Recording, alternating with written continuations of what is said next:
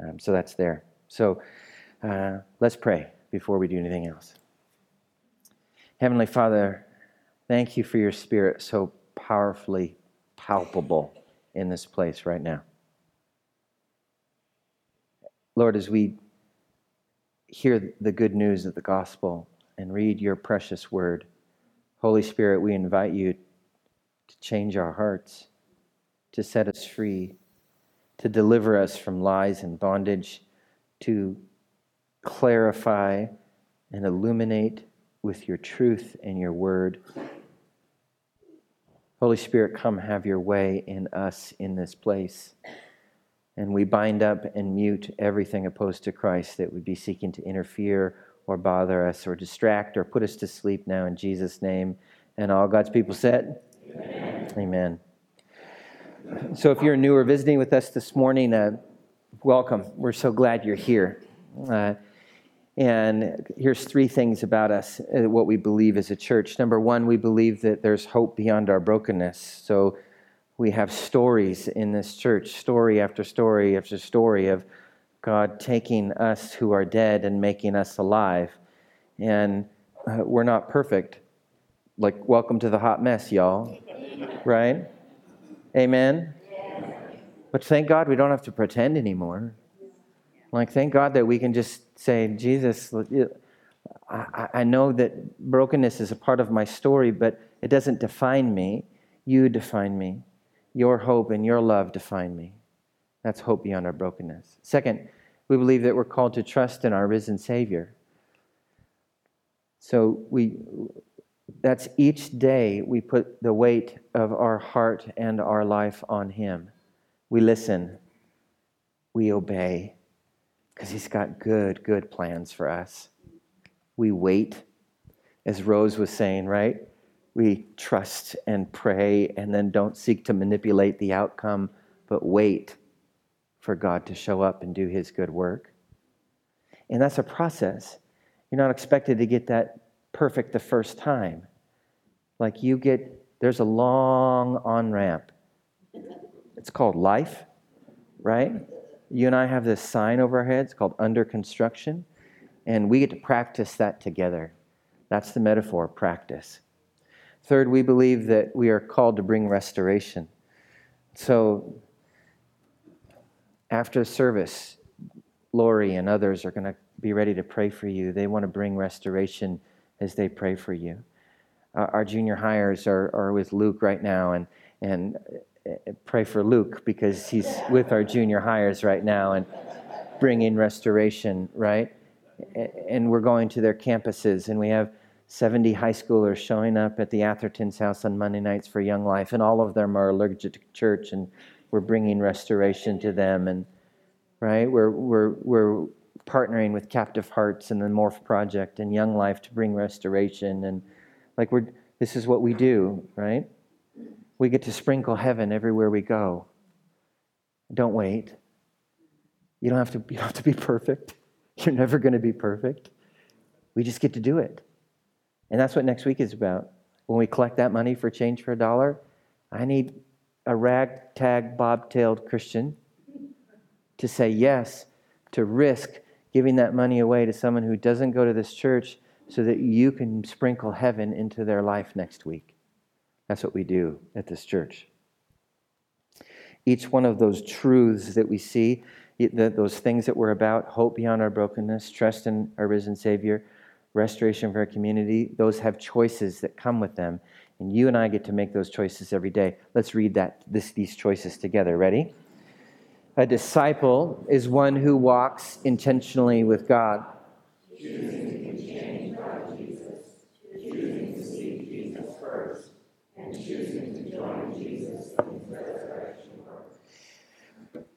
So, will you choose today? Say, I will. Good job. Last week, we talked about the resurrection. Uh, we had this definition of, of what the resurrection is. Resurrection is, read this with me. Um, next slide, John. Read this with me. Resurrection is new creation, where God dwells with us and is making us new. So resurrection happens in an instant, uh, just like how in an instant a tree is planted when its roots are placed in the ground. The moment a tree's roots are placed in the ground, it is planted. Amen? The moment that you finally try, uh, give up trying to resurrect yourself, in that moment where you finally say, Jesus, I can't do this, help me, that moment is the moment that you're instantly saved, instantly adopted, instantly forgiven. It is finished. It's the moment that the Holy Spirit enters your life and you instantly have a new heart and a new mind. And at the same time, because Jesus is a gardener and because life always takes time to grow, resurrection is also an instant, it's an instant it's an instant new life, and it's a life which takes time, a life which grows over time. And that's good because the whole point of our life isn't to have a brand new life instantly. If you remember last week, April and I wanted to buy a, a palm tree. Do you remember this? We could afford the palm tree, but we couldn't afford the delivery and the crane and everything else. And that's what we try and do, right? We want our new life craned and dropped in. And that's not how it works. You got to go with the small palm. and, and thank and bless you, I had four people last week invite me to come to their house to dig up their palm trees. and then, and, and I will, I promise. Thank you. I, I'm, I, I will. Uh, it's beautiful. It's great. I should have asked them all, Do you have a crane? so, why is it a good thing that this new resurrection life isn't craned and dropped in? Because the point isn't for us to have this thing instantly, the point is union with Jesus. And Jesus bonded, embossed, welded, mended, stitched to our spirit by the Holy Spirit. Jesus with us our entire life. That's the point.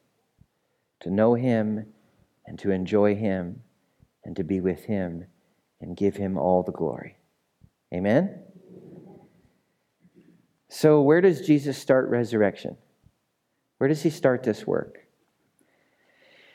In today's passage, I mean, it's literally still the first day of the resurrection. What today's passage reveals is that Jesus starts his resurrection work in the most fragile of places in our own lives in the places of pain and in the places of doubt. That's where Jesus starts his resurrection work. It doesn't shine up everything that's already great about you. He starts bringing to life that which is dead. Amen? I'm so glad you were so reluctant to say that amen. Because that's what it feels like, right? Oh, yeah, please, God, come into the most fragile of places in my life, all my doubts and fears. But that's what Jesus does. He shows up behind the locked doors of your heart, unannounced, and says, Peace be with you. And that's today's passage. So let's read John chapter 20, verse 19. That Sunday evening, the disciples were meeting behind locked doors because they were afraid of the Jewish leaders. Um, so it, eh, there was messiahs, people who claimed to be the Messiah before Jesus showed up in Jerusalem. There were people that claimed to be the Messiah after Jesus' crucifixion and resurrection. And every single one of those messiahs was killed by the Jewish leaders and authorities and all of their followers. So the yeast of those potential insurrections would be eliminated. So the disciples had good reason to be afraid. Let's keep on reading. Suddenly, wait, wait, wait.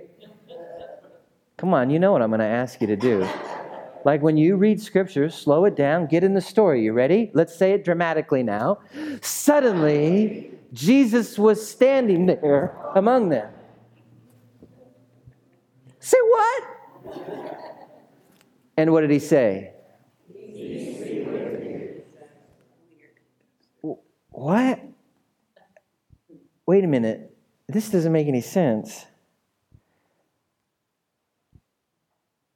I, the first words Jesus says to you isn't, you failed. because all the disciples failed. It's not, get busy. How could you? Why can't, just get it together. He doesn't say any of that. He doesn't say, work harder, or who are you? He doesn't say any of that. To us who are gripped by fear, Jesus says, Peace be with you. To us who are burdened by grief, Jesus says, Peace be with you. To us who have failed at following Jesus, to us who have left Jesus when it was difficult, when it would cost us, to us who have looked at our sin and said, I'm going to choose this over you, Jesus. To us who've preserved, uh, who, who have preferred self preservation over obedience, Jesus says this Peace be with you. Jesus is right where he's supposed to be. He's right in the middle of his friends. And that's his place. That's what Jesus does. He, he gets right in the middle of your shock and of your fear and your doubt and your disobedience. And when you've, you, have you have locked everybody else out, you've said, please don't comment on my life. I'm going to hide this aspect of me. I'm going to huddle in fear. Jesus, wonderfully, annoyingly, shows up. He's there with you in that place. And he says, Peace be with you. And it's a gift. It's a, it's a grace. It's this gift you cannot deserve. That's what Jesus says to you. Verse 20, read this with me.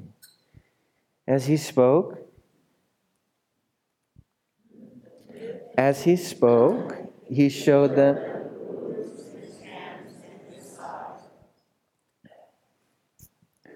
Now, Jesus shows us the reason why he can give us peace. Death is defeated. That's why. Resurrection is real. Like Jesus is God in the flesh, the conquering king, and he's really, really alive. This is undeniable truth. Jesus is alive. Like it's all real, y'all. This isn't a myth. This isn't a nice little thing that we believe so that we can be more moral. It's really real. Amen? And so when they see that Jesus is really real and they touch him, that he's really real, verse 20, next slide that has verse 20, they were filled with joy when they saw the word, the Lord. And this world, this word filled with joy, it's a Greek word. Next slide, John. It means echaresan. In the middle of that word, you can see C H A R E. That's charis, right? And charis means joy. Uh, the tr- little translation would be ecstatic. If you know anybody named Carrie, their name means joy. Isn't that great? Or the Latin version, Karen. Where's our Karens? Yeah. There's our Karen. Joy. Yeah, there's our Karen. Joy.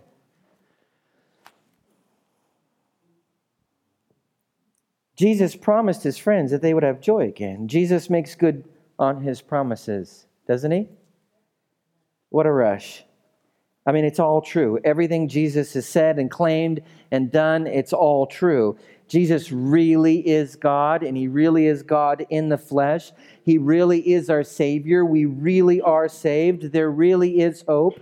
It's all true. And Jesus says, once again, just in case you've missed it, verse 21, next slide. And again, He said, Peace be with you. As the Father has sent me, so I am sending you. And we immediately jump from peace be with you. Ah, oh, that feels too nice, too mm, I don't know about that. Jesus gives us the exact same mission that our Heavenly Father gives him. So, what is that mission?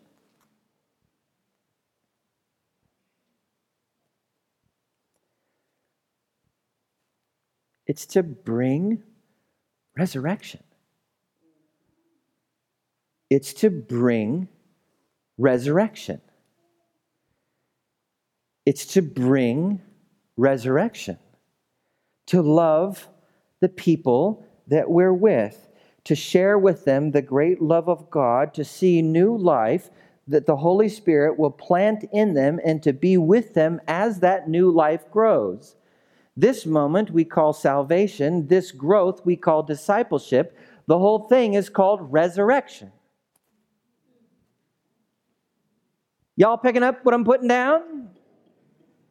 Do you remember last week how resurrection works? Ready? Read it with me. God does the resurrecting, not you. Well, why is it that we read something like this? Oh, so as just as the Father sent me, so I'm sending you. All of us get this dread in our souls, like God is asking us to do door to door sales, right? We're like, oh, I don't know, please, no. Can I just give money in the change for a dollar bucket? Like, don't call on me, right? But the thing is, is that uh, that understanding of our mission or that understanding of our purpose as Christians is based on, on an understanding where you and I, by our own efforts, are going to save someone, and we save no one. God does all of the saving. How does God do all of the saving? It's through the power and presence of His Holy Spirit. Verse 22 Then Jesus helps them do exactly what He says that He wants them to do. And He breathed on them and said, Receive the Holy Spirit. We like that, right? Now let's read the verse that we dread. If you forgive anyone's sins, they are forgiven. If you do not forgive them, they are not forgiven. Wait, what? Has Jesus given just given us the power to forgive people or to withhold forgiveness? Is that what Jesus is saying? Well, kind of. L- let me explain. Re- remember last week um, about how we had the heaven and the earth, and what we've seen is that the idea is that. Do you remember this? You remember this? Some of you weren't here. There it is. So, this is how we think about our life. Heaven is over here on the left. Stay with me now. Heaven is on the left, earth is on the right, and what we think as Christians is that when we die, we get to leave earth and go to heaven. Okay, we better stop and that slideshow. We think that hope or our purpose is defined in, um, in, in saying yes to Jesus so that one day we can escape this place. But that's not why Jesus has come. Jesus has come to bring resurrection now, like new life, everlasting life now. It will last from now to all eternity but it starts now.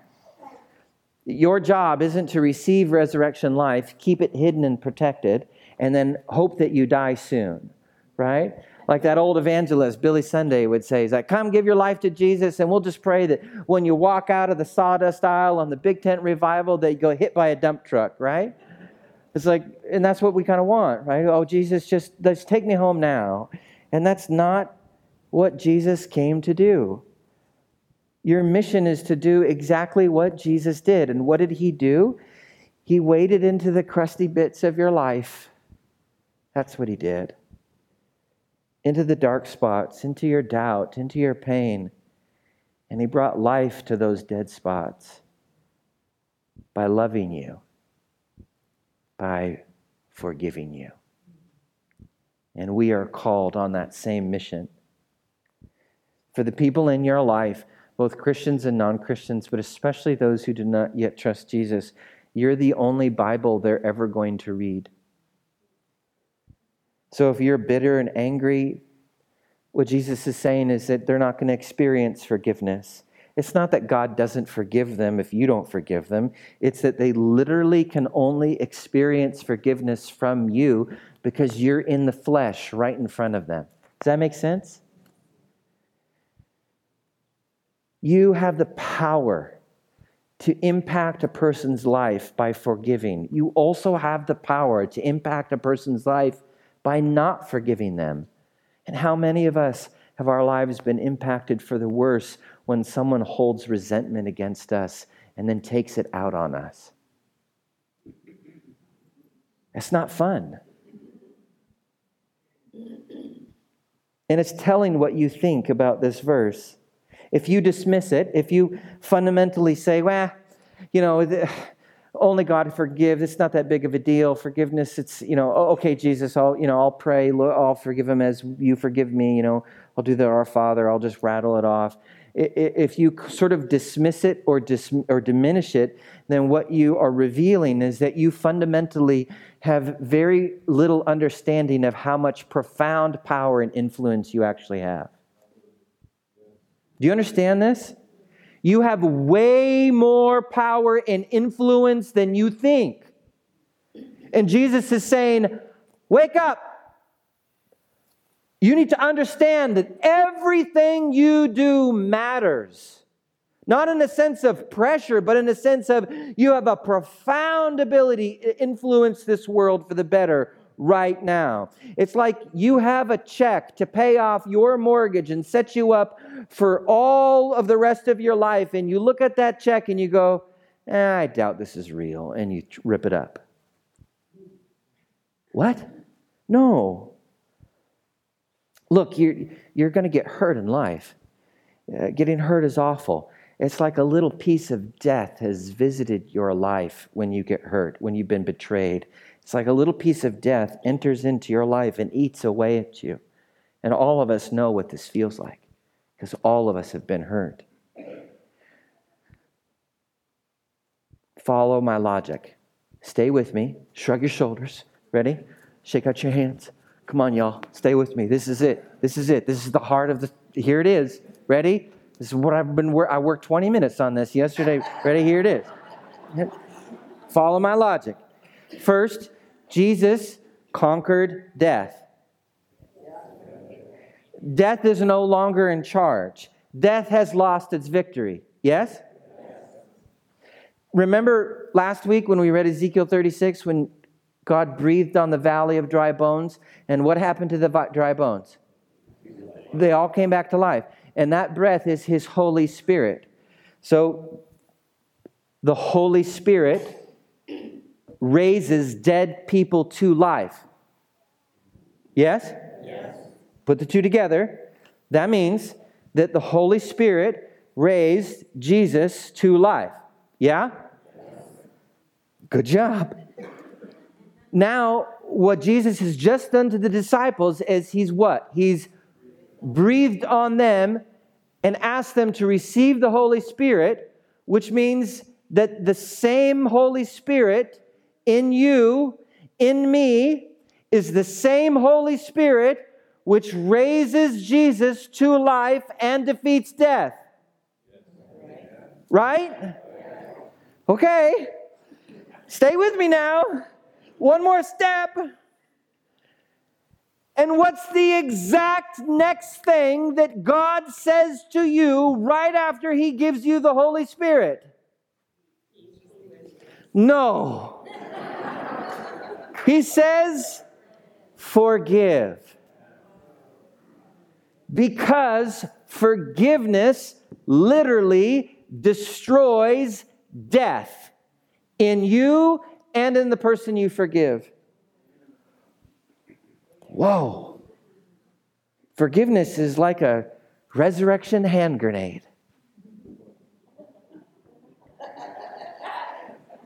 When you forgive, and you toss that grenade into someone's life, resurrection life is going to blow up everywhere around them. It'll impact all of their relationships, it'll change you and them. It's resurrection exploded everywhere. That's the power of forgiveness. Now, how do you forgive? Forgiveness is so simple. Ready? Here it is. Forgiveness is the only issue of who gets to be judge. That's what forgiveness is about. Forgiveness literally means to let go of. And what am I letting go of? I'm letting go of the right to be judged. Who here is great at being the judge, jury, executioner of the world? Oh, there's like nine honest people in the room. Who here thinks that they are brilliant at being judge, jury, and execution of? All y'all better raise your hand right now.